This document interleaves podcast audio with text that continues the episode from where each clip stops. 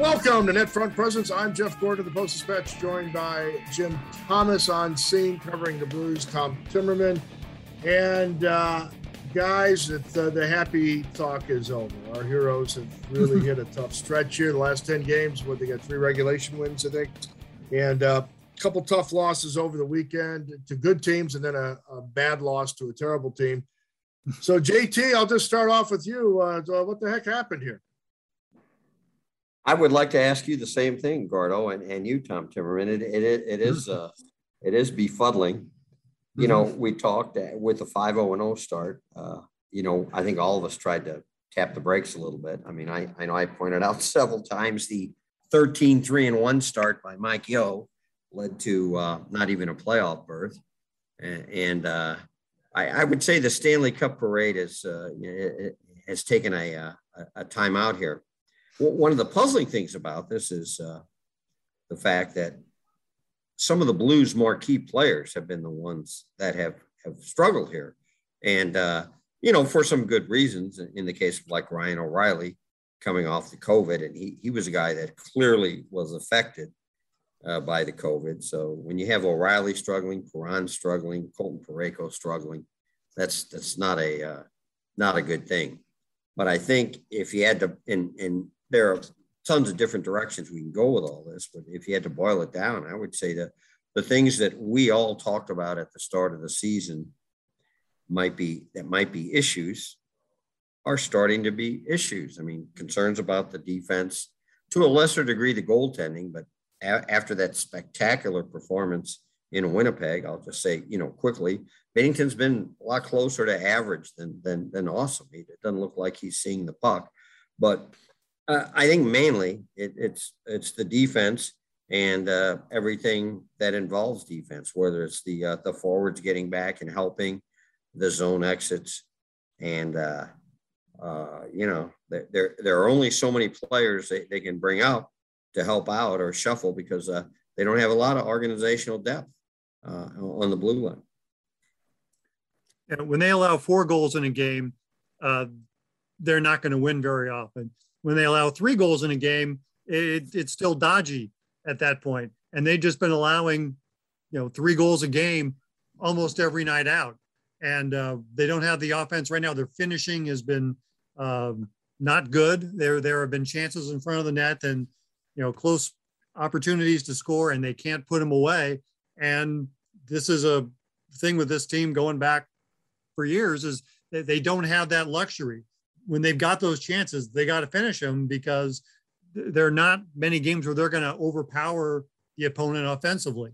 So they're going to win games 3-2, and they're not going to win a lot of games 5-4. Well, just to review the big picture over the weekend, a couple of highly entertaining games, Carolina on the road, Edmonton at home, opportunities to get points in both. But a failure, you know, and some good hockey in there, some good high caliber hockey, but then ultimately the inability to finish it off. Just that a trademark of a really good team is making sure you're going to get at least a point out of that. You're going to finish regulation time in good shape. You're going to be sound. And in each case, you know, some stretches of good hockey, JT, were wasted against good opponents. Yeah, no doubt about it. And if you look back over the entire course of the 15 games, the Blues have 7 losses if you count the OT loss and the shootout loss. And 6 of the 7 have been 1-goal games. The Blues used to be, just recently, maybe not last year, but before that, masters of closing out games, like you say, Jeff. And now they've got they can't figure out how to win these 1-goal games. And especially with late goals. I mean, I think these last 3 games, the latest or the earliest goal that was decisive goal was last night. And that was like about 6 minutes left in the game. And when you're allowing goals with 2 minutes left and 27 seconds left, what was that? The Edmonton game. I mean, not good things. Like you say, leaving points on the table, and you know, you can fall back on, there's plenty of games left. But when you come down to the end of the season and you're in a scramble for a playoff spot or playoff positioning, Those are points that you miss. And the classic example is that 17-18 season where they missed by 1 point, one measly point of being in the postseason. Yeah, there's at least 4 points over the last three games that they have frittered away, and maybe six. I mean, they could have, they should have taken those first, the Carolina Edmonton game, they should have taken to overtime. And then it's a crapshoot at that point. They just should have beaten Arizona on this, on spec, but they didn't do it. And so, yeah, you know, you look at how this Central Division is going to be, boy, 6 points, even 4 points, that, you know, that's a swing right there. That's big. So, you know, parts of the Carolina game, they played very good, you know, and there were a few mistakes that cost them. And then they gave up that late goal and there was no coming back from that. But, you know, Carolina against Edmonton, but really against Carolina, they played a very good game. But the few holes they put themselves in, the few mistakes they made were at bad times and were costly. Now, when we look at the Arizona game, that was a casual performance for a while, and then, of course, a better push late. But I'm thinking every time we saw the old no-look drop pass, I got to be thinking the Chief, you know, blood pressure, you know, maybe a little irregular heartbeat perhaps. I mean, it can't be good standing on the bench watching one after another of these silly drop passes. I know you're playing the Coyotes. You think you're in for a skate, but man, did they get cute or what, JT? I mean, my goodness. And then of course, when you do it in your own zone, oh, Robert Thomas. That was the first goal. Who's otherwise played very well this year. And I think it's a common malady at home. I mean, there's no doubt they can slice it, they can dice it, they can rationalize it any way they want. They took the Coyotes lightly. Two, I think you try to show off a little more at home. Berube said many times he thinks they're more focused, they're more direct when they're on the road, but trying to show off for the fans. And he was almost funny. He was so upset about it. And, yeah, we might have egged him on a little bit, but he just all but issued a decree. He wants to outlaw the backwards pass. No more no-look passes. You know, Tarasenko had a couple that went to no one in particular, but he wasn't the Lone Ranger when it came to that. So, yeah, those are the kind of things that drive him crazy. I have a feeling had they won that game 3-2, he would have been almost equally agitated.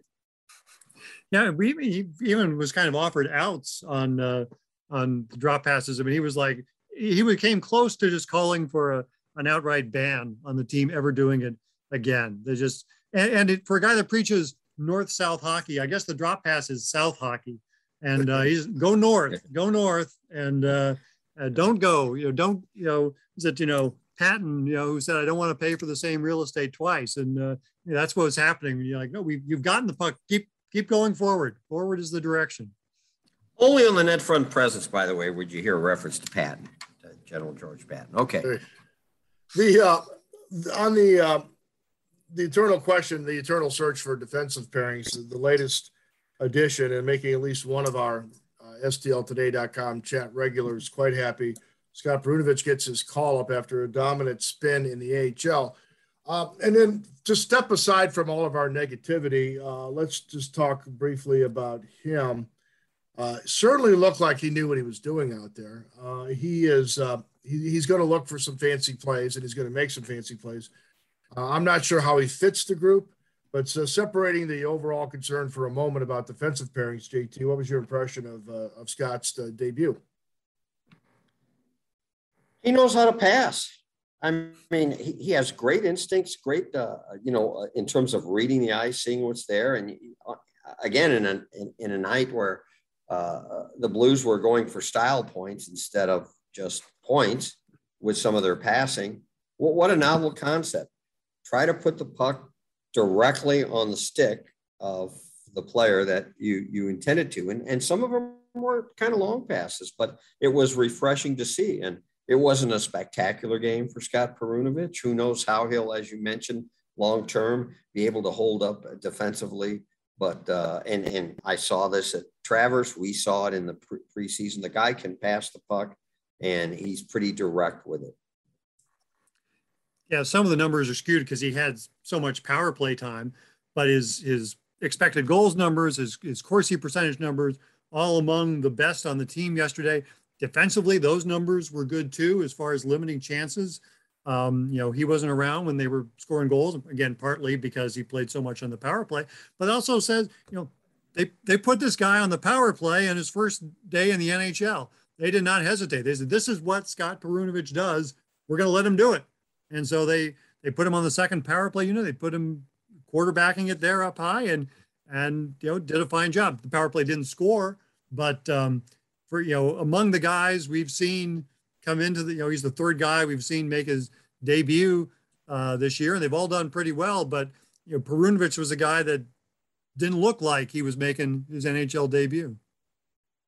All right. So, but now the but question is, trying to come up with pairings that work. And this has been a minute by minute challenge for the Chief to make things work. The trying to get the most out of Parayko, who's had to shoulder a big workload, trying to get the most out of Krug, who's, you know, offensively is working some magic and is back from COVID. But guys, JT, how do you fit this together? Do you have any sense of what could work? Because it seems like just about everything they've tried has, you know, maybe at times looked good, and then at times didn't hold up at all. So just where the heck do you think this team is in terms of workable pairings? Well, Chief went into this with the best of intentions. I mean, the first six games, he didn't change the pairings. If you look back at last year, I think the longest stretch they ever went where they didn't change the pairings was 7 games. So he went in with the best intentions. Through 9 games, they'd only had 4 pairings, and that was because he wanted to get Mikula in for a couple of games. Well, then Krug goes down, then Scandella starts struggling, then Parayko starts struggling, then you bring Perunovich up. So it's scrambled eggs right now. Right now, he's going to have Perunovich with Falk and Thomas. In the process of writing about that, the two Minnesota Duluth guys, Falk has taken Perunovich in to his home, so he's trying that.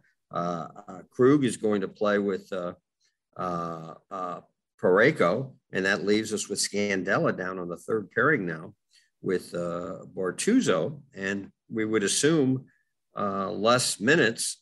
And Jake Wallman's the odd guy out. Now, it's a little puzzling why, you know, Mikula hasn't been given maybe more of a run. Of course, recently he was on the COVID list himself, but now he's clear. He's ready to go. If he doesn't play, he will be a healthy scratch, not because of COVID. But I think it's safe to say that Berube's still looking for answers, and they're a little heavy now. They've got 8 defense. So I don't know how long that goes on. Is Wallman in trouble in terms of being sent out? Is Berube working the phones in terms of trading Scandella? It's kind of a delicate thing because it's been what, 4, 5, 6 games like this. Is it a panic move if you all of a sudden say you want to make sweeping changes right now? I mean, we're talking about an 82 game schedule, you know. I mean, that's part of the thing. You got to take the long view as well as look at what's happening right now. Scandella has had all sorts of problems, and his numbers have been bad. And you look at it and say it's, you know, the number of bad passes, you know, failed clearance attempts that he's had has been higher than you would like, and you know he's been probably below average for much of this season. You know, I was thinking actually, you know, we talk about Wallman being the odd man out. Since they have 2 extra defensemen right now, they're actually, I guess they're the even guys out right now, because you have 2 guys in Mikula and Wallman not playing. But yeah, I don't know how it's going to work. Wallman hasn't been good. I don't know how long they can carry 2 spare defensemen, because right now they have no spare healthy forwards as long as Shen is out. And we didn't get the most optimistic estimate on when Shen might be back from Berube today.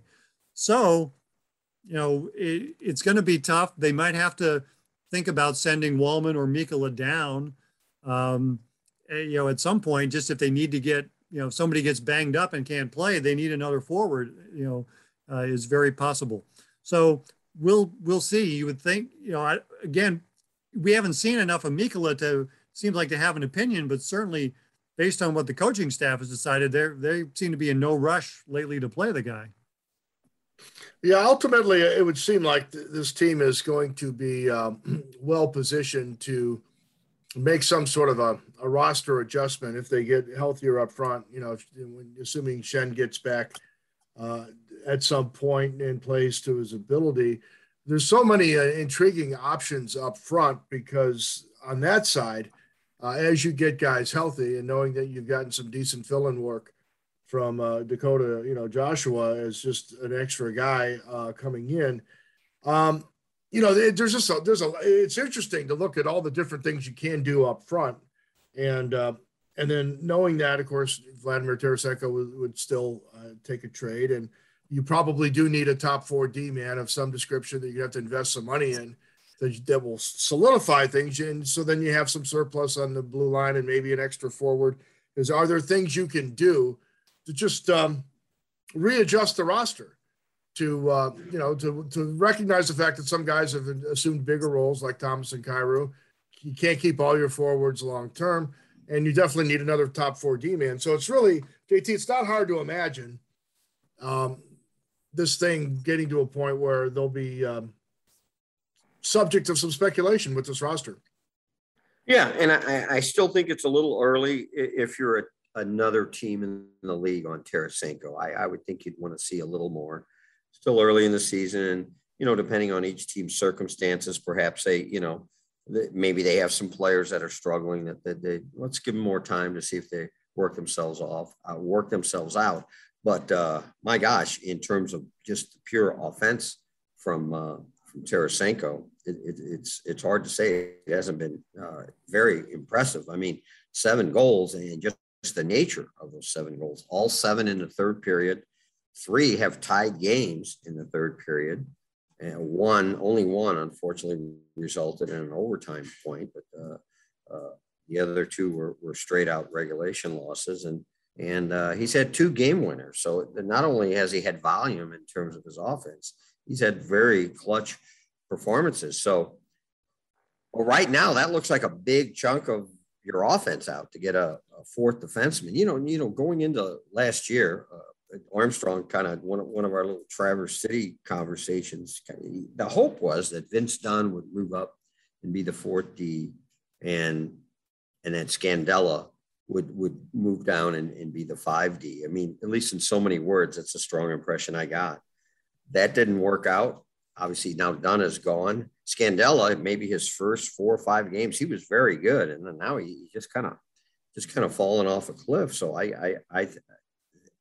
I think you make a great point. As we sit here right now, who knows? Maybe in 2 weeks it'll be different, Jeff. But this team needs a 4th defenseman. They need another top 4 defenseman, and it doesn't look like it's on the roster right now. Yeah, Mikula is healthy and available. Berube told us today, so. You know, where is that line where they say, okay, let's scratch Scandella, which is not something I think they want to do, but I also don't see a robust trade market for Marco Scandella at this point in time. I don't see teams saying, yes, send us him. I don't know how that happens, you know, and I don't think a Tarasenko trade is going to happen until closer to the deadline, until teams know exactly what they need, unless somebody, you know, loses a forward and the person's out for the season and can take on his salary. But until then, I don't think that's going to happen. Yeah, and if I had to just spitball something, I think at some point, maybe he gets moved more for cap space, and maybe they look at something like the Kraken, who are going to likely be buried the way things are going. And they've got a couple guys in their blue line that would fit the model of what this team could use. And they would probably have an interest in, let's say, Jake Wallman. So, like, throwing 2 trade possibilities out there, not exactly like Tarasenko for a D-man, but Tarasenko for cap space, and then cap space and a young D-man for more of a heavyweight to put on the blue line. But we'll save that for a little bit later. Maybe all of this becomes moot because so many guys play well as his team tries to turn the corner. Last thing, while we still have Tom, because he's got to go off and do an interview, I do want to touch just briefly with both you guys on the return of Oscar Sundquist. Not a lot of minutes coming back from injury. It's more on what could he become in 3 weeks than where he is today. But certainly I think, JT, the team was it's always uplifting to get a guy who's this important to your mix back in the lineup. Well, first off, Jeff, that's what was maybe the most disappointing thing of last night. You would think you get Sundquist back, and it was a pretty touching thing at practice with O'Reilly saying the words, the stick taps and the hug from Tarasenko. You've got that. You got Torrey Krug back, basically talking the coach into playing. His symptoms weren't as bad as O'Reilly, so he was just chomping at the bit to get back in the lineup. And then you have Perunovich up. So you think there would have been just this tremendous emotional, energetic spark by the team. I mean, with the exception of Shen, they're playing with a full deck for basically the first time all season. And it was just the opposite effect. And now I forgot your original question. Sorry. Oh, but your impression of Sonny. Your boy Sonny. Sonny, oh, well, it's going to take a while. He missed eight months. Look, it took Tarasenko 2 years to we think, get back. And then a surprise, I think maybe some people in the organization knew about it, but he also had surgery on not one hip, but two hips. So he had a threefer. He had two hip surgeries and then a knee surgery. And so Oscar is coming back from all this, but I think it's going to take probably several weeks for Oscar to get back, but he is one of the prototypical Berube players in terms of he's got some physicality, underrated passer, kill penalties. He will go north. That's the mantra with Berube, and he'll pop in a goal now and then. I mean, we all, Tom and myself, and with some help from Luke Korak, we actually added statistics for we went analytical on the Sundquist effect. And what was it, Tom? Their 522 winning percentage without him in the lineup and like 650 with him. Yeah. So it's a powerful effect when Sundquist is in the lineup. It's just going to take a while for us to start, I think, feeling those effects. Yeah. But even if he can't play, gosh, I think he makes everybody on the team happier. I don't think he has got to be the most liked guy on the team. And he's just, a very genial Swedish demeanor, and he jokes around. And I think, I know how well we get along with him, and there's every sign that the teammates, enjoy having him around. He's a good guy who's good in the room, as they are wanted to say. All right. Well, hey, thanks, Tom, for your contribution to the net front. We'll hang out a little bit longer with JT as Tom heads off on another assignment. But JT, I'll be listening to the end of it later on. All right. Well, we'll catch and say some stuff about you when you jump off here.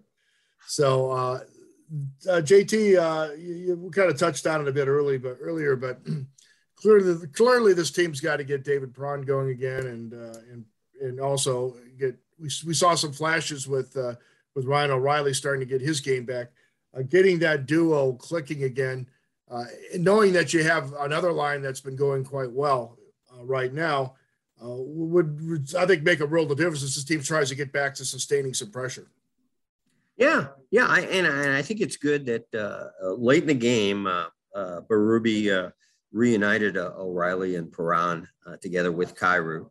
And that's the line based on the line rushes today. That is the line that we'll see Thursday night with the San Jose Sharks coming into town.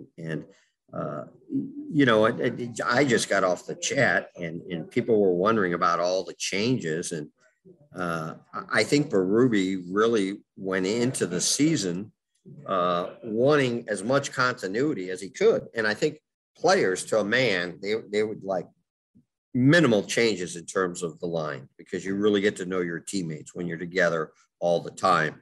And if I had one second guess, I think he separated those two maybe a little too quickly when O'Reilly came back from the COVID. It was like 2.5 games, maybe 3 games total. I think in that third game back for O'Reilly, he split Perron and O'Reilly apart, and they've been too good for too long to not just say, hey, let's just keep them together, that they'll work itself out. But I think O'Reilly's pretty much back. I mean, he was all over it last night. He had 2 assists, almost had 3, hit a crossbar. He's had a lot of good chances since he's been back, but Perron's the guy that you got to get going. And even Chief, and you know, Perron loves his team. He loves hockey. He works hard, but interestingly, Berube said, the Chief said, that Perron's got to work a little harder to get more offensive chances, because at least O'Reilly's been getting chances. Perron hasn't been getting a ton of chances lately. Yeah, you know, it's funny when you're on the prowl and you're feeling good, you're in attack mode, and it seems like David's been caught in between a lot, and then he's been, you know, firing shots out of sequence, if you will, with his teammates missing nets, just not being in the rhythm of where he needs to be. So definitely need to get him going. Last thing we'll touch on, it's a small thing with the net front, but not a surprise, but with the team up against the cap with having brought Neil in, and that's worked out quite well. Klim Kostin, our guy, doing enough to hang around. Guy that's well-liked on the team, Kyle Clifford, ends up being essentially a cap casualty, but also because he's a guy that's respected by other teams that have had him, it appears he got the softest possible landing after just sort of, running out of into the numbers game here. Yeah. And, I didn't even understand, why didn't somebody just claim him? But I guess if you're claimed, they can't send you to the minor leagues, at least not right away.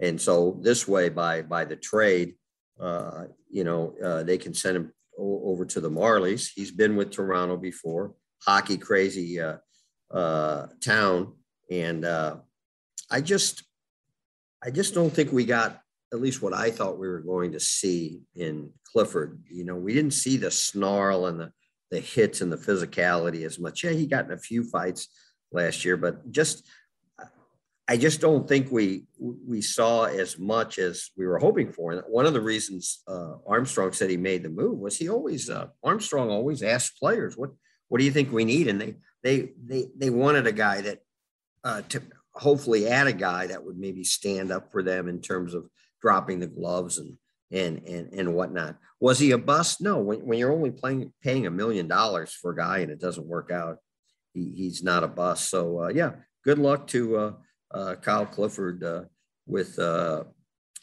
Toronto organization, and this will free up, maybe a little more of a spot for somebody, if it means more playing time for Kostin or somebody that's doing well. You know, I talked to Drew Bannister. You might have saw with the when Perunovich came up, and he was talking about how well Logan Brown was playing down there. So. And it just frees up another spot potentially for somebody to come in. All right, I got to give one quick shout out to my boy Klim, because I love this, and I love the fact the referee figured it out. So Kostin takes 2, moderate cross checks in the back. So he says, okay, fine. he comes out of the corner, forgets about the puck, gets in behind Clayton Keller, and just gives him one good one, and just boom. And, of course, here comes, the skirmish to follow after that. But and the officials send both guys off. But I love the fact that he said, okay, well, that's fine. I'll just come right behind you and do it to you, and then get into the middle of a scrum. So I'm starting to become a big fan. I think he's irritable. He shows me a little bit more offense every time. He shows me a little something here, a little something there. And he's got that edge. He's going to fight somebody here pretty soon. He's been close. He got wrestled. They had to get wrestled out of there yesterday. So I don't know if I'm ready to go buy a replica sweater just yet, but you're heading down that track.